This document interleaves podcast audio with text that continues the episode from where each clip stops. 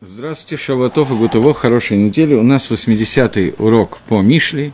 Мы находимся в 11-й главе и добрались с некоторым трудом до третьего предложения.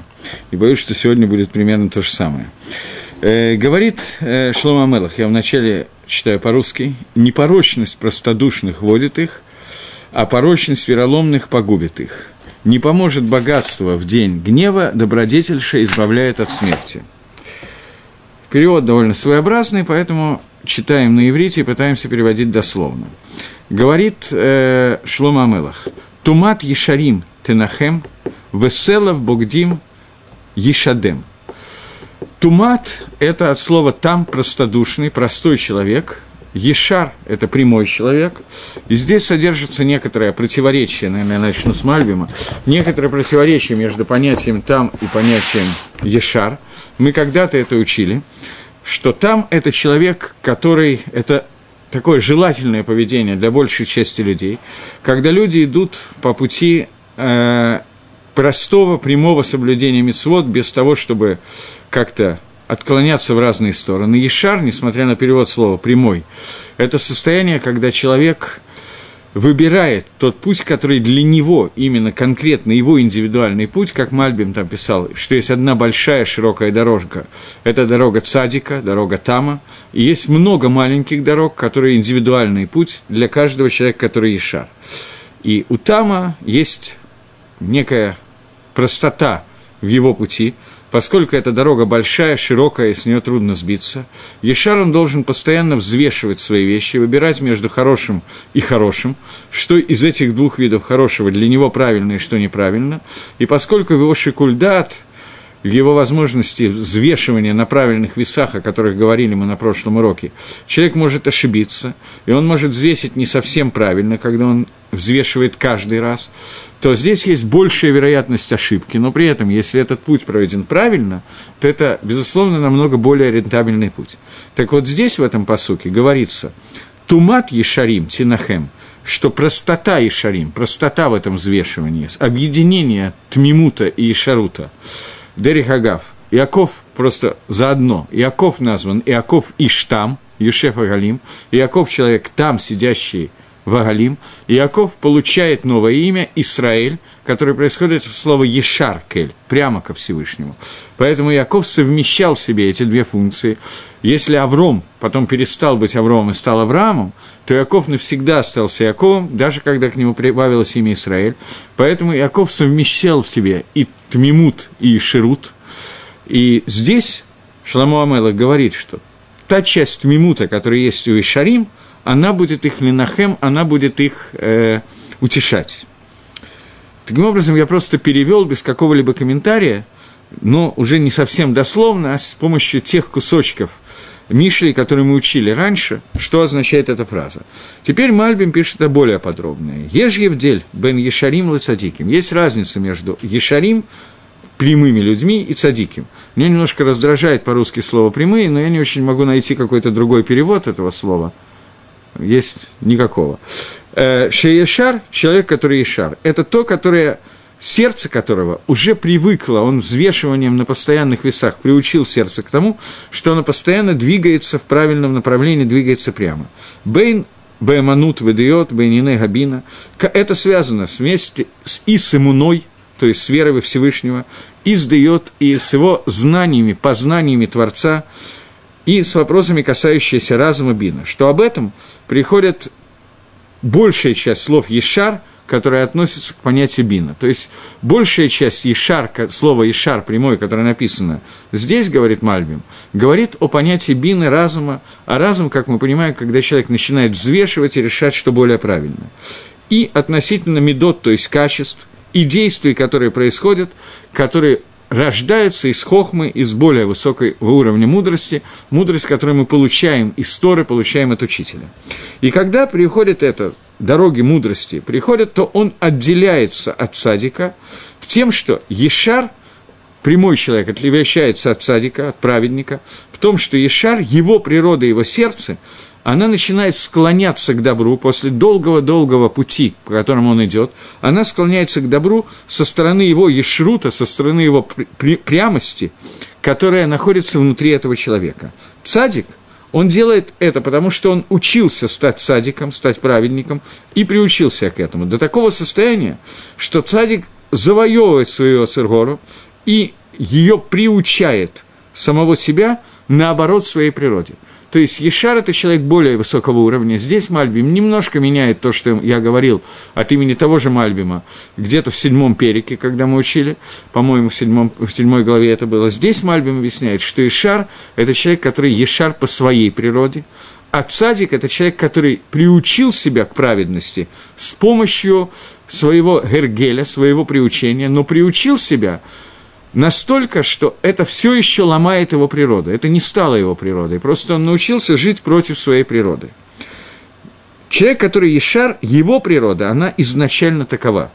И также Ешар, он не смотрит на некоторые вещи, связанные с цедеком, с праведностью, но он смотрит на то, что называется Йошер, прямолинейность своего сердца, до такой степени, что он делает не только по закону, но лифни мишрададин, больше того, что требует мера суда.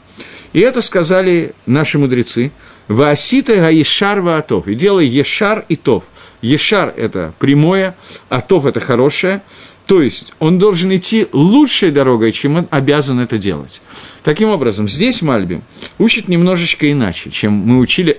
Тот же Мальбим учит перевод слова «ешар» в другом месте. И он считает, что оба эти вещи, к ним относится термин, понятие «ешар» прямолинейности, что «ешар» – это человек, во-первых, который следует… Ешар, он родился ешаром по природе. Это первое, это его природа стремится к добру. И второе, это Ешар, это тот, кто делает больше, чем требует мера суда. Поэтому Бальми описывает это так. Первый пункт, что он идет по дороге, которая называется Ешар. И второе, что он оставляет дорогу, как сказано, «Гашем нахниба цеткейха, Ешар лифнаидрахейха». Всевышний, в твоей праведности помести меня в ту дорогу, которая будет прямой перед тобой, та дорога, которая перед тобой является прямой. А человек, который не Ешар, его дорога не всегда прямая, и он должен помогать помощи с небес, сверху, для того, чтобы упрямить свою дорогу, выпрямить свою дорогу. И то, и другое мне не нравится. Или Ешер мне нравится значительно больше. Превратить свою дорогу в то понятие, о котором мы сейчас говорим. Но даже понятие вот этой выпрямленной дороги, то есть дорога, которая прямая, она со стороны медот человека, она должна быть прямая, соответствующая его медот.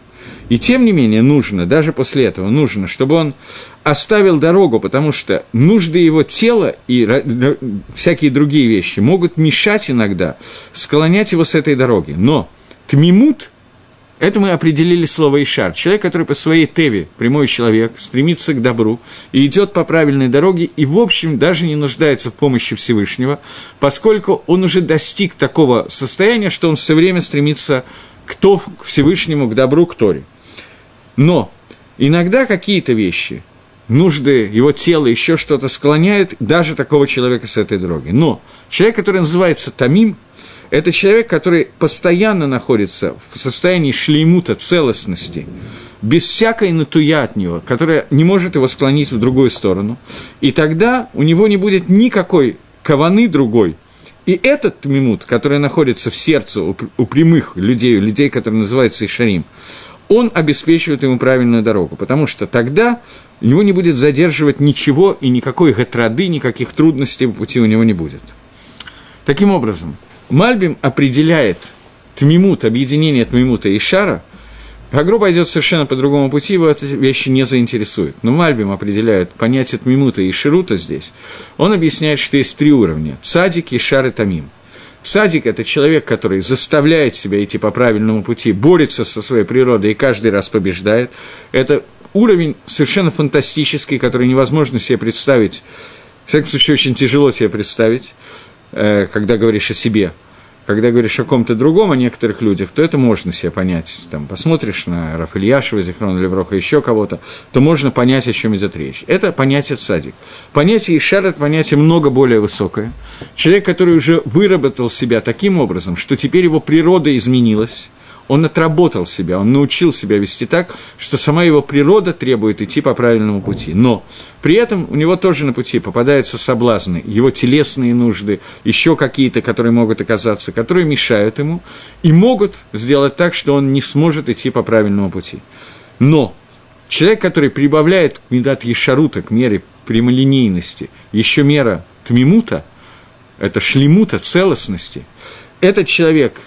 Что бы ни было, он знает, что это от меня требует Тора, и никакие другие мысли он их изгнал настолько, что ни мысли, ни желаний у него не возникает. Этот уровень я, честно говоря, даже представить себе не могу, но он описывается нашими мудрецами, и понятно, что к этому надо каким-то образом стремиться, хотя, на первый взгляд, это абсолютно недосягаемо. «Весела богодими шадем». Что такое, как он перевел это? «Порочность». Вероломных погубит им. Богет – это на современном иврите человек, который обманывает, восстает против, например, муж восстает против жены, он называется богет в современном иврите. Богет – это человек, обманывающий, восстающий. Селов бгадим – это, наверное, вероломство, что-то такое.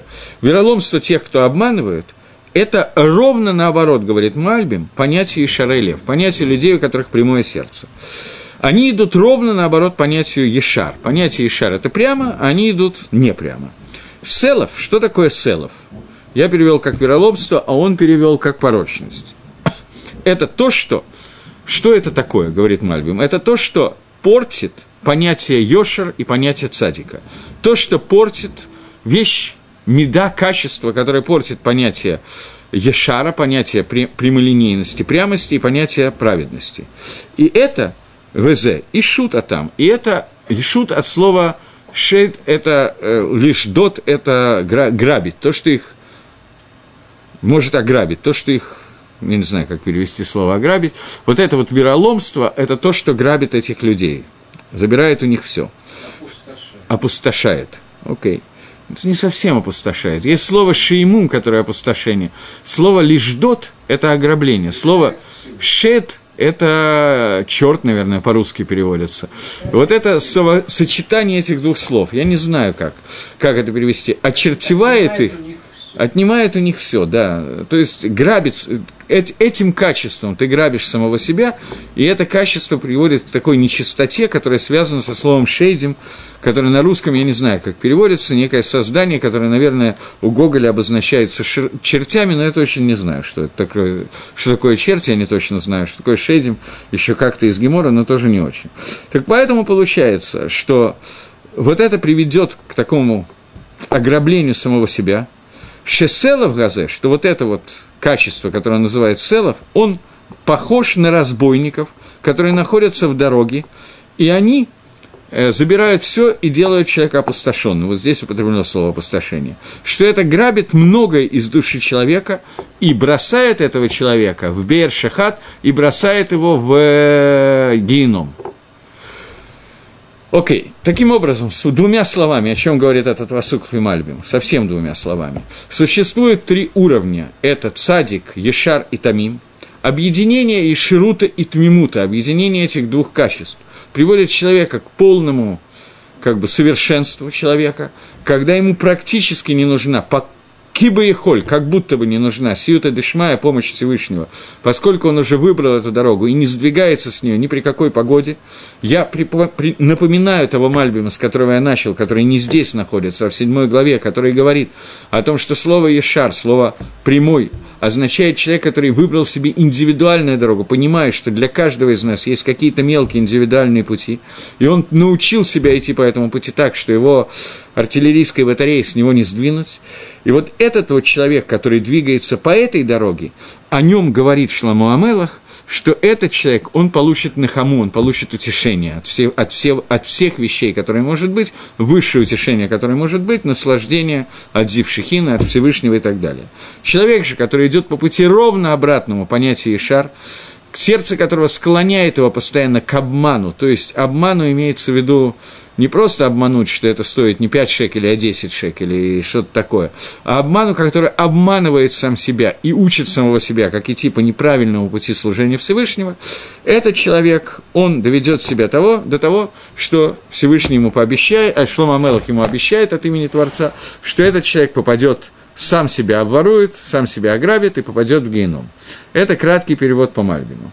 Агро идет чуть-чуть иначе. Он пишет, что я уже писал во втором перике, что понятие «там» – это человек, который идет бытмимут.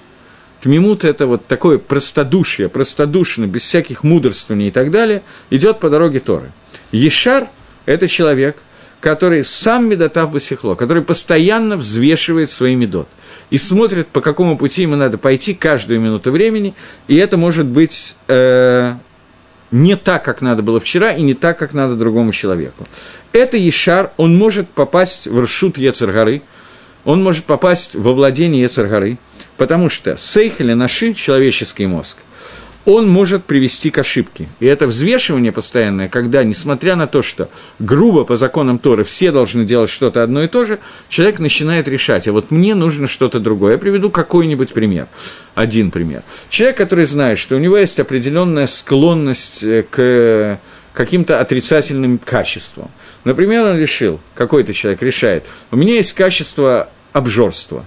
И это обжорство – это, безусловно, отрицательное качество, потому что человек должен обжираться только во имя Всевышнего, когда он хочет сделать мицву, и должен понимать, что ест он для того, чтобы у него были силы служить Торе, и так далее. И вот этот человек решает, что я буду бороться с качеством обжорства, поэтому я буду устраивать посты каждый понедельник-четверг.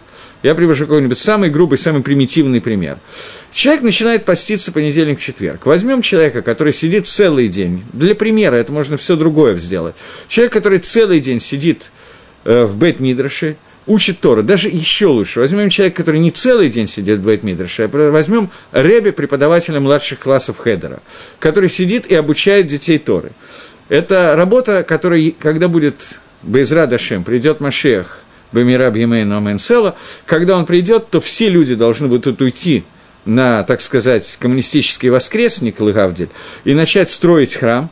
Ребес, которые сидят учатся с Тинакот Шельбейт Рабан, учат Тору, им единственным придется остаться на месте и продолжать учить Тору.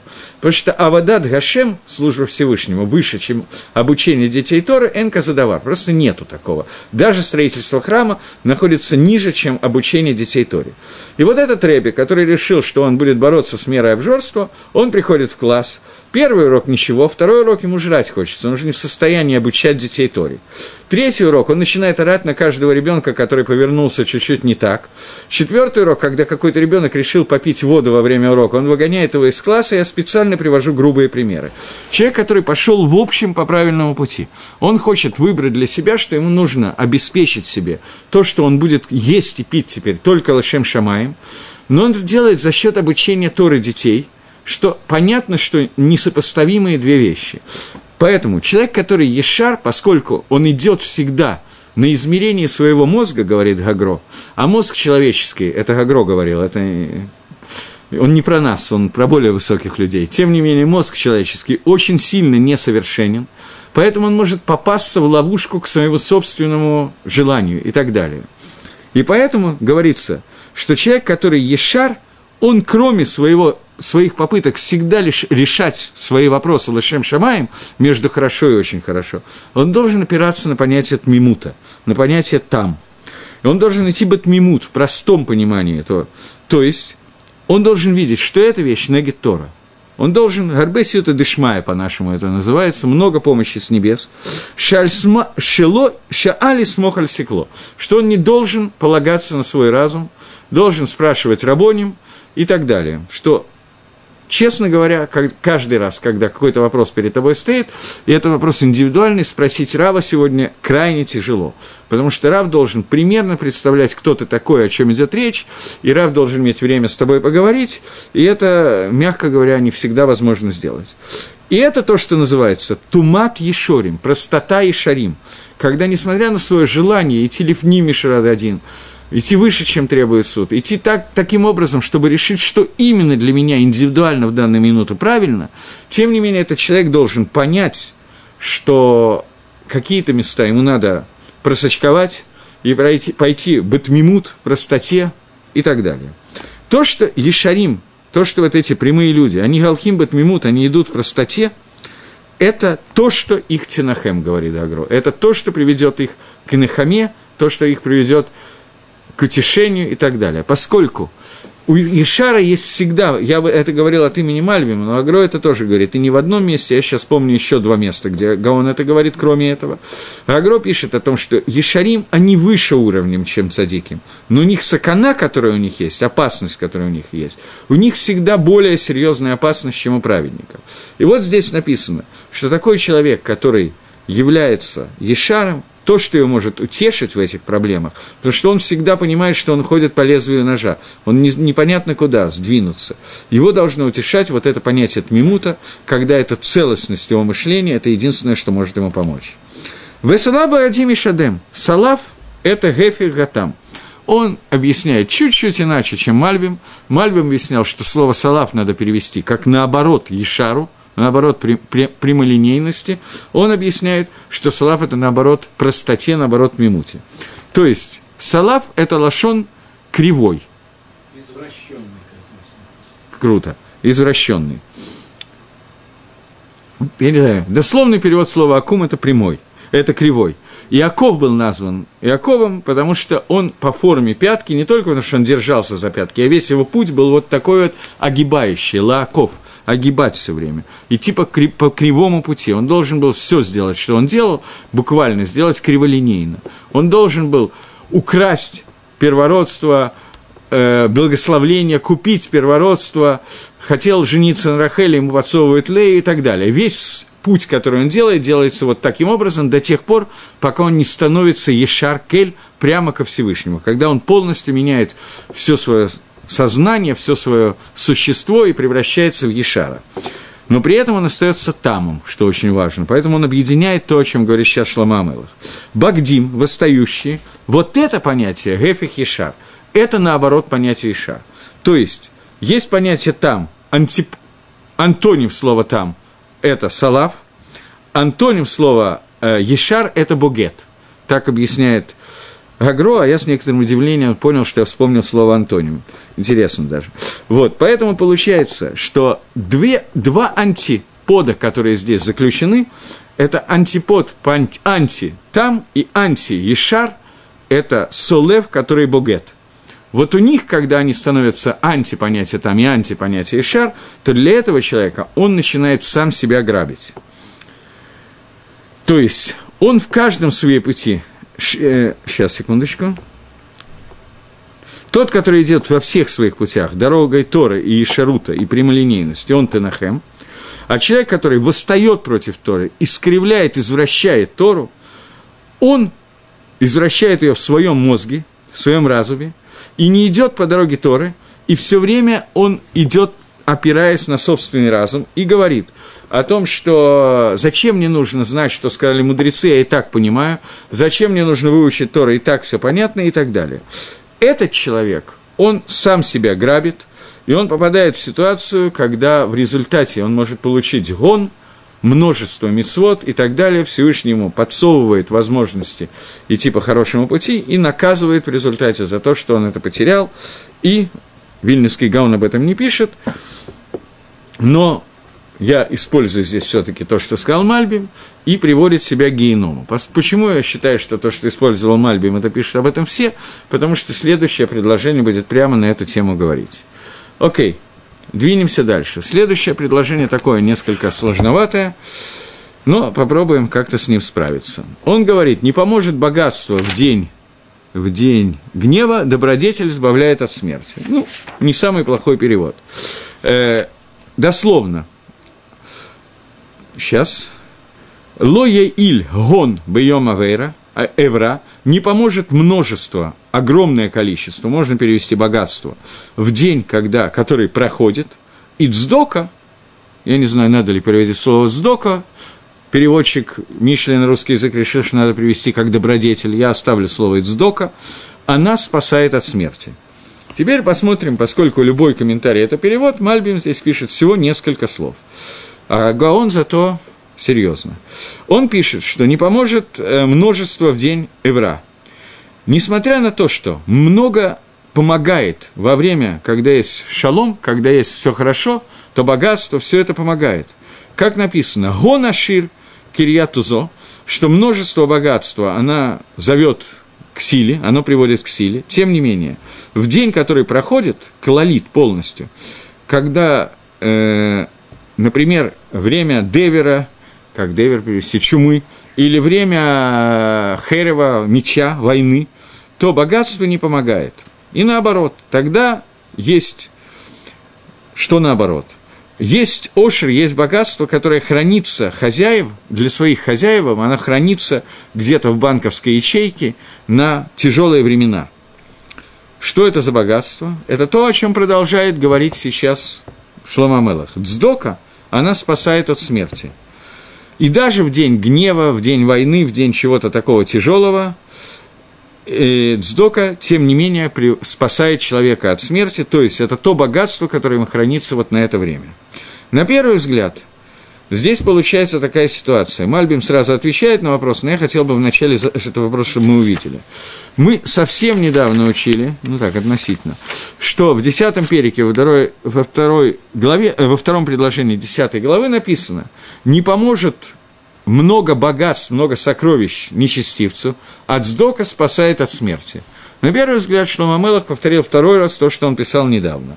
Говорит Мальбим, что это не является повторением того, что написано раньше, потому что там говорилось про смерть природную, когда человек по своим законам природы должен умереть, а здесь какую-то смерть, которая мишуне, какую-то измененную смерть, чтобы не пырнули мечом, или чтобы чума не заразила этого человека, ему помогает цдака. Мальбим идет здесь по очень простому пути, который мы уже описали. Гаон переворачивает все, что здесь можно перевернуть, и дает очень тяжелый комментарий. Я попытаюсь его как смогу упростить, но фирма гарантии не дает. Говорит Гаон, что такое день смерти?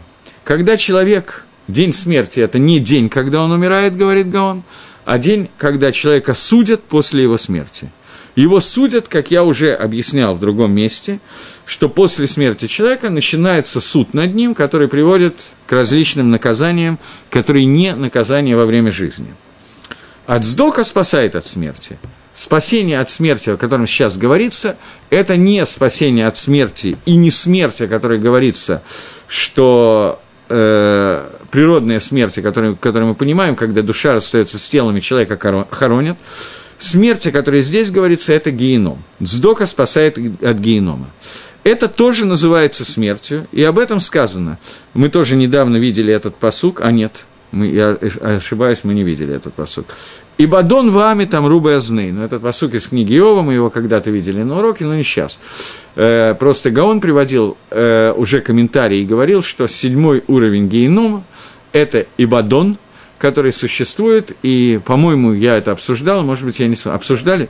Мы обсуждали, что шита Гаона, которая сказана в Мишле, что есть уровень генома, в котором вообще нет выхода. Есть уровень, где выход есть, но он закрыт, а есть уровень, которого просто там нет выхода из генома. Вот этот называется Ибадон, и он называется Мавит. Поскольку есть мавит, после которого есть хиазамейсим, воскрешение из мертвых, восстановление из мертвых. Меня жена очень ругается, если я, когда учусь с кем-то по скайпу, употребляю слово воскрешение из мертвых, она очень меня ругает, что вставание из мертвых надо говорить, но воскрешение ей безумно не нравится, может быть, это правильно, потому что это немножко отдает таким христианским духом, но очень трудно подобрать слова, поэтому вот у меня иногда так получается. Так вот, человек, который дает цдаку, это его спасает от ибадона в геноме, то есть от пропажи в геноме, которая называется смерть. Человек может и попасть в геном, но не до конца. Это один комментарий. И это о том, о чем мы говорили, говорит Гаон. А раньше мы говорили, тот пасук, который я вам приводил, только что, именно этот пасук, что сказано, не помогут богатства нечестивцу в день, когда все становится плохо, но Цдака спасает от смерти. А вот этот пасук, говорит Гаон, он говорит про время перед смертью. То есть есть два вида смерти. Мальбим нам объясняет, что есть два вида смерти: естественным путем и искусственным путем, с помощью кинжала, рапиры, девера, чумы и так далее.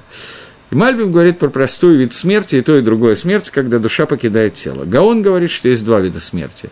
Смерть, когда душа расстается с телом, об этом говорил в 10 главе пасук, а наш пасук говорит о смерти, то есть об определенном виде генома.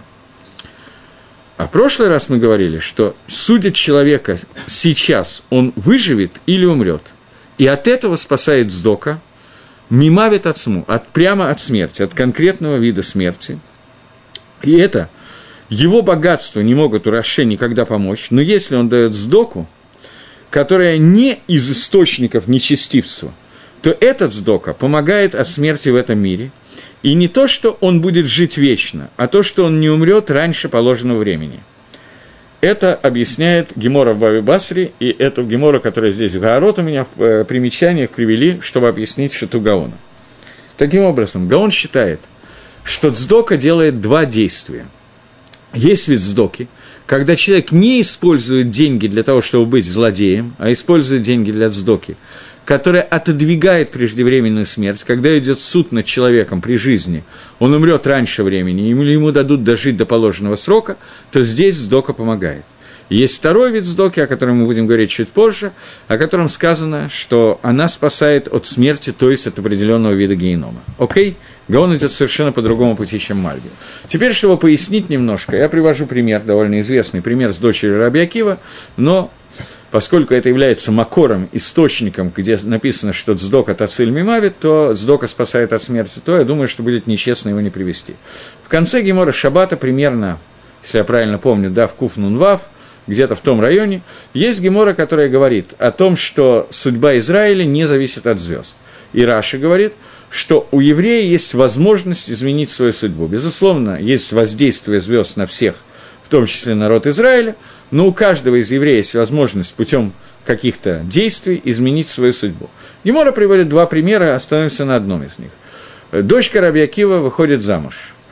Там был такой некоторый балаган, как всегда перед свадьбой, только они не снимали свадебного зала, у них была относительно скромная свадьба, забили пару бычков там и так далее, приготовили, приехали, пол Ам Исраэля приехали, дочка Рабби Акива, это серьезно, выходит замуж, все мудрецы Танаим собираются на свадьбу, и в это время подготовка на кухне, все, что положено, я не знаю, что бы дьюк делалось, это Гемора не описывает.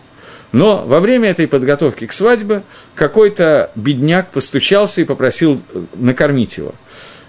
Самой свободной оказалась перед свадьбой невеста, дочка Рабби Акивы, которая в это время занималась своими делами, но она не готовила почему-то на свадьбу, она занималась чем-то другим.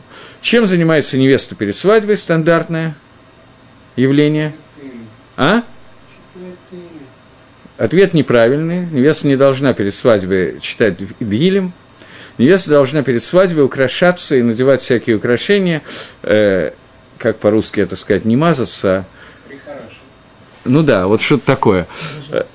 Как? Прижаться. А как вот, когда наносят на лицо какие-то виды пудры, краски и так далее, есть какое-то слово по-русски? Макияж. Она должна носить на себя макияж и украшаться, и надевать различные виды украшения, совершенно справедливо.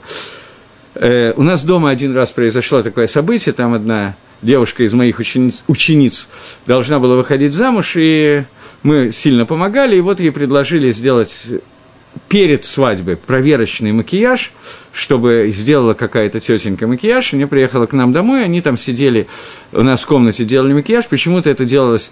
То есть началось это в районе 11 вечера, я думал, что в 11:30 кончится, где-то в районе 1:00 ночи я спросил, какие у них дальше планы. Вот, и тогда, чтобы меня, судя по всему, чтобы меня успокоить, они мне сказали посмотреть, хорошо ли сделан макияж. Вот, а при этом, эта женщина как-то может оценить, наверное, макияж был сделан таким образом, что один глаз покрашен одним способом, другой другим, чтобы она выбрала, какой ей больше нравится к свадьбе. И это время меня туда завели. У меня забу дыхание с первого, потому что выглядело это непросто, это было очень страшно. Вот, макияж в результате оказался красивый, но у меня действительно забу дыхание сперло. Я понимаю, что надо сказать что-то хорошее, но я лишился дара речи в этот момент времени. Короче говоря, к 1:30 они закончили, или к 2 они закончили все это дело. Я взял у своего приятеля машину и отвез их в разные, с женой в разные места их нахождения. Вот, так дочка Рабби Акивы, я не знаю, какой макияж она делала, но она в этот момент занималась макияжем, и одна из частей макияжа, очень существенная для девушки, которая выходит замуж, это понятие гейнума. Гейнума – это что-то, наверное, я не знаю, как по-русски перевести, что-то типа вуали, которое вкалывается в парик или в прическу, которая делается специальными заколками, и потом жених должен вот так вот накрыть лицо невесты, и под хупой она стоит под этой вуалью, которая называется гейнума. Она в это время мерила гейнуму, как ее надо надеть и так далее. Я не очень точно понимаю, что надо мерить, но предполагаю, что это занимать должно какое-то время, и когда она это делала, то в это время как раз бедняк постучал и попросил еды, просто даже не денег, а еды. Она оказалась самая свободная, она сунула гейному, воткнула в забор около зеркальца, где она ее мерила, побежала давать ему еду, а потом, как положено девушке перед свадьбой, естественно, забыла, куда она ее дела. И вот надо свадьбу делать, гейнума не найти, без гейнума свадьбы не сделать. Все родственники, все бегают, ищут, куда она делала гейнума, наконец находят. В заборе торчит гейнума, которая проколола этой заколкой голову змеи и воткнулась в гейнуму. Рабби Акива начал выяснять у дочки, что произошло. Она ему рассказала, что она пошла давать сдоку этому бедняку, и сказала Рабби Акива: «Я всегда понимал слова, которые здесь, которые мы сейчас с вами учим, что Цдака тациль мимавит, который сказал Шломо Мелах, так как только что перевел Гаон ми-Вильна. Я всегда понимал, что Цдака спасает от смерти, это от смерти в будущем мире, что Цдака спасает от генома. Теперь я вижу, как первый пируш Гаона, как в 10 перике, в 10 главе, что Цдака спасает и от смерти в этом мире тоже».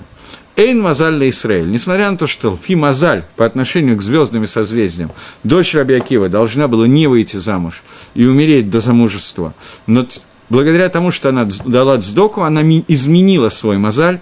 Змея была, она уже приготовилась кусать, но цдака сделала так, что эта змея немножечко была убита, а дочка Рабби Акива, наоборот, осталась жива.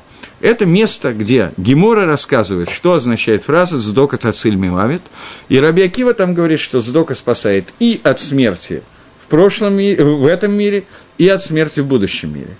Поэтому для меня немножко странно комментарий Мальбима. Мальбима довольно часто иногда так не ругают, но поругивают, непонятно почему. Он оставляет слова Талмуда и дает какой-то свой комментарий, который ему кажется более пшатным, более понятным, поскольку он писал на определенную публику. Поэтому Мальбим объясняет стиру между этими противоречиями, между этими двумя кусочками, 10 и 11 периком, 10 и 11 главой, извините, он объясняет, что Цдака спасает от Мавит Мишуна, от измененной смерти и от обычной смерти, продлевая дни.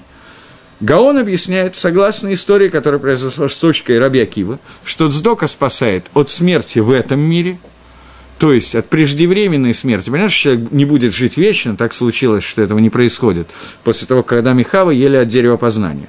Но Цдака отодвигает преждевременную смерть. Это первый комментарий. И второй комментарий, что она спасает от определенного вида генома. Это комментарий Гаона, который Лихойра прямо написан в Геморе, и Гаон, в общем, это не очень скрывает, что он читал Гемору. Теперь мы говорит Гаон, что здесь говорится о Цдаке, которая спасает от последствий генома. Поэтому сказано, что не помогут богатства нечестивцу, но если это не будут богатства, я неправильно перевел, Гаон переводит иначе, не помогут богатства нечестивые.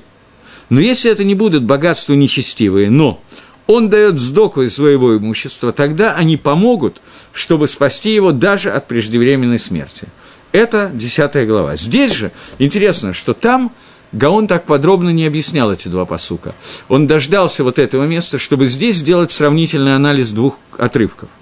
А здесь сказано, просто не помогут множество в день авейры, в день, когда все проходит, что после смерти не поможет ему ничего, даже деньги, которые не являются нечестивыми деньгами, даже если он давал цдаку, это ему не поможет. А что ему поможет? Только если он делал цдаку, то это поможет от дина генома. То есть, получается, что существуют какие-то два вида цдоки. Существует цдока, которая помогает человеку избежать преждевременной смерти, и существует цдока, которая помогает человеку, какая-то другая цдока, которая помогает человеку спастись от дина генома. Потом мы немножко этого коснемся. Здесь Гаон этого не разбирает, он разбирает в рукописи. Я вам говорил, что есть, кроме этого издания Мишли, есть еще два варианта комментария Гаона на Мишли. Один в Лондонско-британском музее, один в Иерусалимском. Вот в Иерусалимском немножечко отвечается на этот вопрос, но это ктафьят, это не изданные как бы гаоновские вещи, поэтому их можно найти только кусочками в разных местах. Окей. Так вот, он пишет, что есть два дина из трех диним, два суда из трех судов, через которые проходит человек после смерти. Теперь он начинает углубляться в то, что происходит с человеком после того, как он умирает, и пишет, что есть три суда, которые проходит человек, три наказания, наверное, надо сказать, которые проходит человек, три вида очищения, я даже не знаю, как это лучше перевести, все эти не полностью объясняют. То есть эти диним, которые проходит человек, каждый из них нужен для того, чтобы поднять человека на определенную душу человека. Тело находится в это время в могиле, а душа должна подняться на более высокий уровень. Это три вида очищение, которое проходит душа, и она проходит через страдания, через диню. Первый из них называется Кавгакела, сейчас переведем. Второй – геном, и третий – смерть. Как сказал Рабби Йоханан бен Закай, что если человек, если Всевышний гневается, он гневается навсегда. Если он делает иссурим, несчастье, то он делает их навсегда. Если человек, Всевышний убивает, то он умертвляет навсегда. Каас, гнев, это говорит Рабби Йоханан бен Нури, это огонь генома. Иссурим – это кавгакела, что и сюда же входит понятие гилгуль, когда человека заключают в каком-то определенном месте, из которого он не может выйти, и оставляют человека там бысот раглав. Что это значит? Теперь попытаемся разобраться, начнем разбираться с тем, что такое кавгакела. Геном все более или менее слышали, слово кавгакела – это менее известное словосочетание. Здесь сказано, что оныш кавгакела, наказание, которое называется кавгакела, это то, что после смерти человек продолжает быть привязан к материальности этого мира, что есть возможность, что эта материальность с ним останется каким-то образом. Ассурени, слово «иссурин», несчастье, переводит Гаон как то, что он оставляется асур, заключенный. Он заключен, адаин все еще заключен в материю. И к этому относится также понятие гилгулим, понятие перерождения души. Гаон добавляет в камень или другие вещи, которые связаны с материальностью.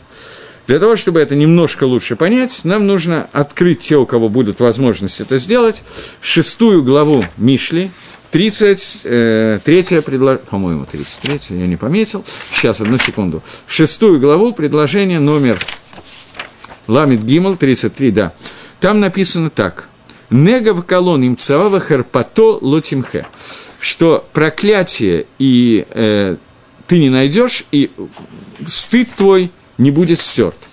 И говорит Гаон ми-Вильна там такой комментарий.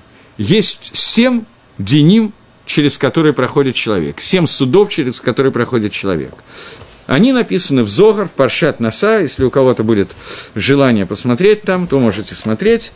Он написан на арамейском языке, поэтому я сразу привожу перевод, который дает Гаон. Первое. Сразу перед смертью человека к человеку приходят 3 ангела. Один засчитывает все секунды, мгновения, которые были у человека в этом мире, и дает расчет всего, что он сделал в эти мгновения, или не сделал в эти мгновения. Второй ангел, он засчитывает все авейрот, которые он сделал. Я сказал неправильно. Первый ангел засчитывает все мицвот, которые он сделал, а второй засчитывает все авейрот, которые он сделал. Третий ангел – это тот самый, с которым человек уже знаком один раз был, который обучал его Торы, пока он находился в животе у мамы.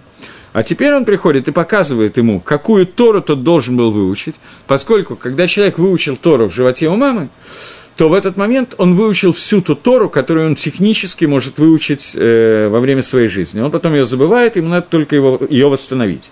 Поэтому у каждого человека свой удел, она немножко своя Тора. Понятно, что Тора, она у всех одинаковая, но ангелы разных людей разной Торе учат.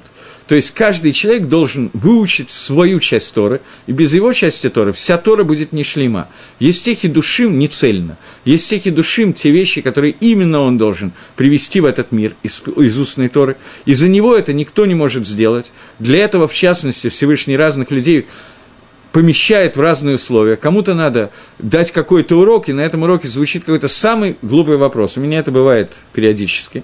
И путем этого какого-то глупого вопроса, первая реакция у меня на этот вопрос, это я не могу ее пересказывать, мне неудобно.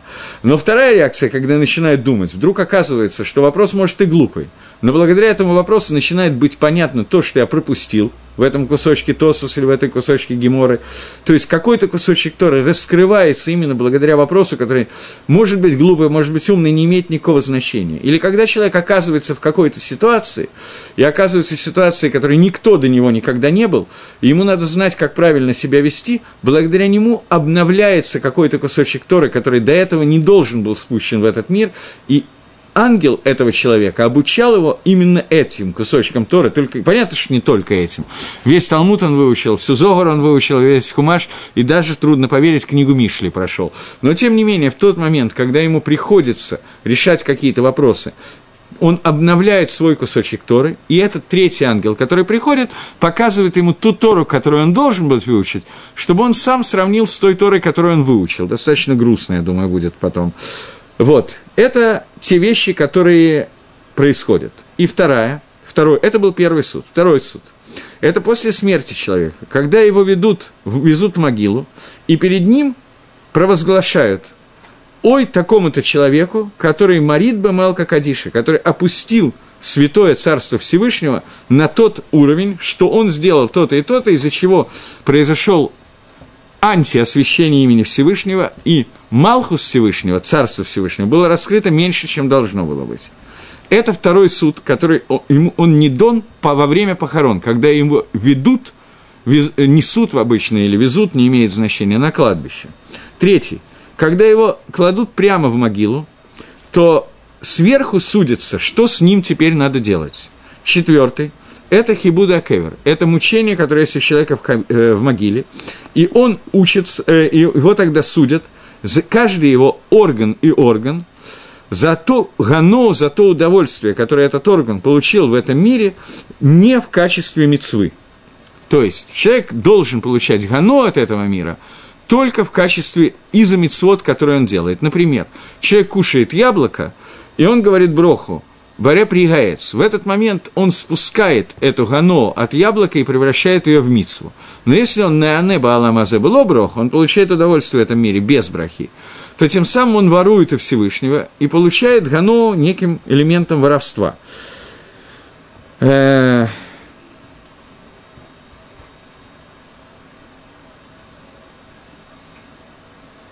Окей, я думаю, что это достаточно объяснять.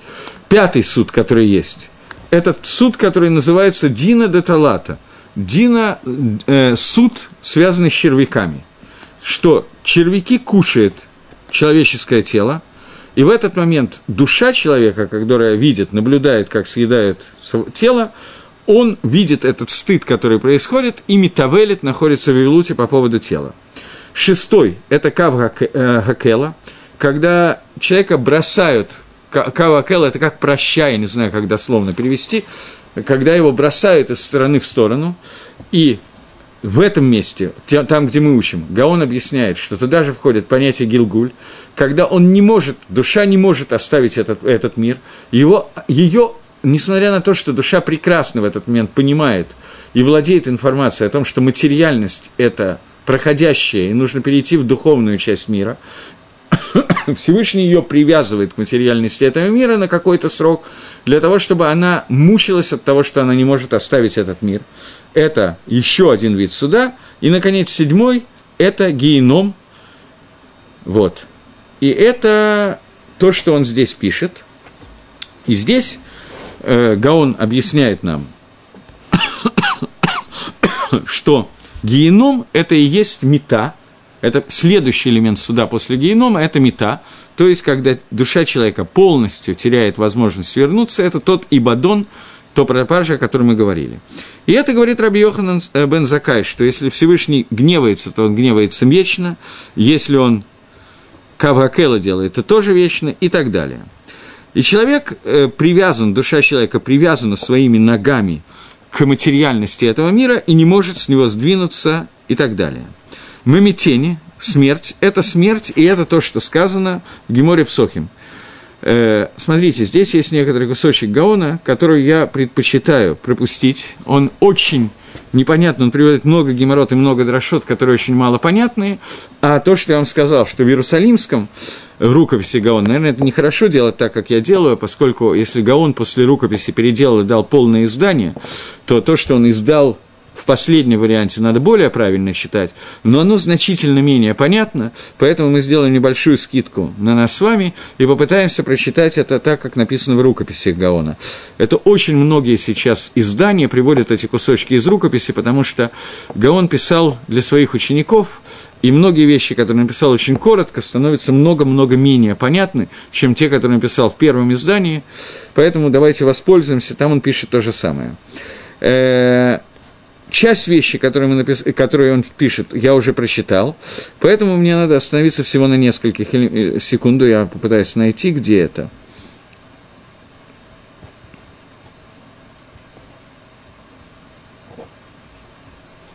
Он говорит, что в этих трех геморрот, которые приводятся, которые достаточно трудно понять примеры, что такое несрав, хардала, например, сгорела горчица, дословно, что это означает и так далее. Он говорит, что несмотря на то, что, не дай бог, не подумайте, Гаон Башитато, Гаон все время опасается того, что мы, читая какие-то агадот Геморы, поймем, что здесь ничего, кроме того, что сказано, не содержится, и он очень волнуется по поводу того, что мы так ничего и не поймем, что Хазаль, наши мудрецы, хотели нам сказать в агадот. И он пишет, что каждый из них является намеком на какой-то новый дин, на какой-то новый суд. Рав Йосиф говорит о том, что души человеческие будут не даним, они будут судимы сожжением в геноме. И это меда кенегет меда. За то, что мы прожигали какое-то время, нас будут сжигать в геноме. Абая говорит про третий суд генома. То, что убивает постоянно, смерть, которая будет постоянной смертью в геноме. И это то, что сказано, гира, бегира и мактиль. Стрела стрелой убивает. И это имеется в виду, что здесь есть такая меда, такое качество, о котором говорится в Масехте Брахот, Маасеба хасид и хадши, амит палель бедерих. Был какой-то хасид, который молился в дороге, и пришел какой-то гегемон, какой-то нееврей, который здоровый, сильный, как наместник, что-то такое, и сказал ему шалом. И хасид не знал отвечать, не отвечать, опасно и не опасно это, и вынужден был ответить. Когда заболел Рабби Лезар, то к нему пришли его ученики, чтобы его навестить. И спросили ученики, из-за чего ты так плачешь, Рабби Лезар? Ответил, когда какой-то гегемон приходит, то надо оторваться во время молитвы из-за страха перед ним. Когда я сейчас должен предстать не перед гегемоном, а перед Мелах Млахе Млахим Акодыш Барагу, не перед царем смертным, который из плоти и крови, но перед Всевышним. И я не буду бояться, я не буду плакать. И здесь описано, там описывается три вида генома, о котором говорится, что если Всевышний будет гневаться, как я могу не бояться гнева Всевышнего? Это геном, который сжигает. Если Всевышний меня будет лаосор, меня будет заключать. Это третий вид суда, когда человека оставляют привязанным к собственному телу и к собственной жизни. Или в качестве гилгуля его переселяют в животное и птицы. Здесь одно из немногих мест, которые есть, насколько мне известно, в Каболе, где упоминается, в Зогаре Гилгуль не упоминается. Одно из немногих мест в Каболе, где упоминается Гилгуль, который связан не с человеком, а Гилгуль в животного, переселение в животного. И если Всевышний меня убьет, умертвит, то это второй суд, о котором мы говорим, что его убивают постоянно, человек умирает постоянно.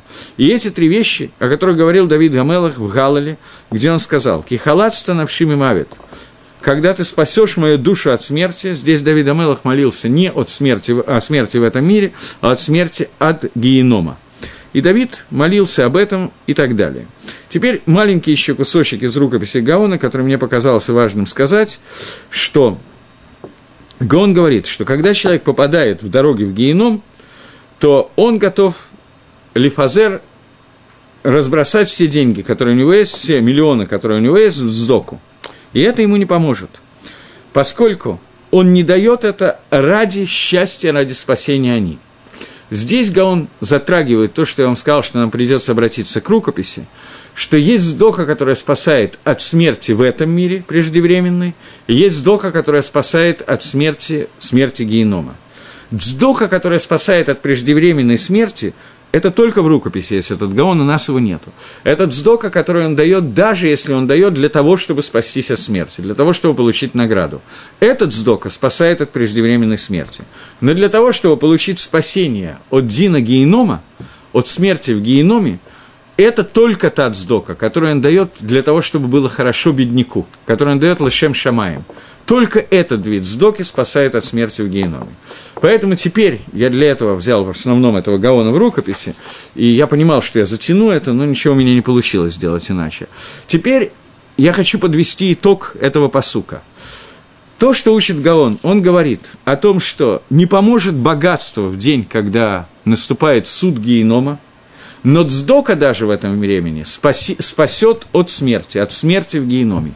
Имеется в виду, что цдока, о которой говорилось в 10 главе, это цдока, которая давалась лолышем шамаем, чтобы меня назвали праведником, чтобы сделали табличку о том, что я в синагогу пожертвовал 11 шекелей и 12 огород.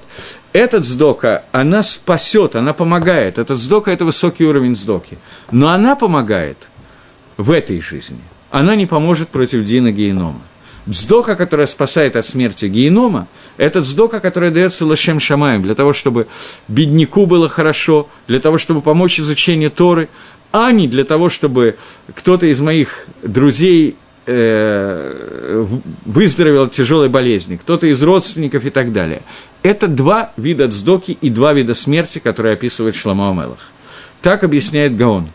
Но понятно, что когда мы учим такое возвышенный комментарий, мы должны помнить, что есть комментарий Мальбима, более простой комментарий, который говорит о том, что есть два вида смерти, преждевременная смерть, неправильно, мета мишуна, какая-то непонятная смерть и обычная смерть тиви, природная смерть. И два вида пасука, которые написаны в 10 и 11 главе, говорят кенегет, соответственно, этим двум видам смерти. По Гаону они говорят про смерть в этом мире и смерть от генома, спасение от генома. И я вам сказал, что, на мой взгляд, может быть, это очень нескромно, так на Мальбима ставить кушью, но лихойра Рабби Акива говорит точно, как Гаон, что цдока спасает не только в грядущем мире, но и в мире этом. То есть он разделяет на преждевременную смерть и на смерть от генома, но понятно, что поскольку Рабби Акива говорит кратко, он находится в Талмуде, а Гаон – это ахроним, это более такие расширенные комментарии, то поэтому Гаон, на мой взгляд, объясняет Гемору Шаббат и объясняет почти прямой смысл Гемора Шаббат, несмотря на то, что он приводит для объяснения кусочки из Зохара. Вот, на этой счастливой ноте мне надо закончить. Я понимал, что я пройду всего 2 пасука, хотя приготовил опять 4, но ничего не сделаешь. Эти пасуки были довольно такие длинные. До следующей встречи в эфире. Всего доброго. До свидания.